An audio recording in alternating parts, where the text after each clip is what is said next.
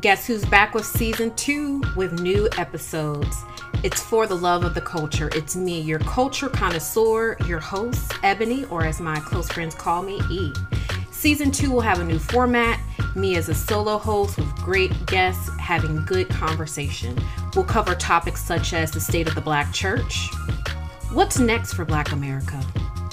Why is there a stigma about mental health in the Black community? Black race wars. Why can't we just love one another? And so many other great topics. And of course, I'll cover all things in the culture, politics, social injustice, because Black lives still matters and will always matter. Relationships, and whatever else is going on in these social media streets. And of course, we'll cover our least favorite cousin, COVID.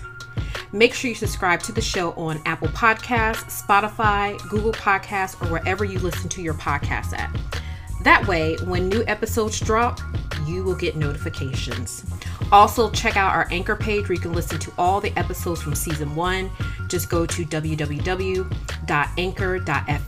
backslash love for the culture. Season two will drop February 18th.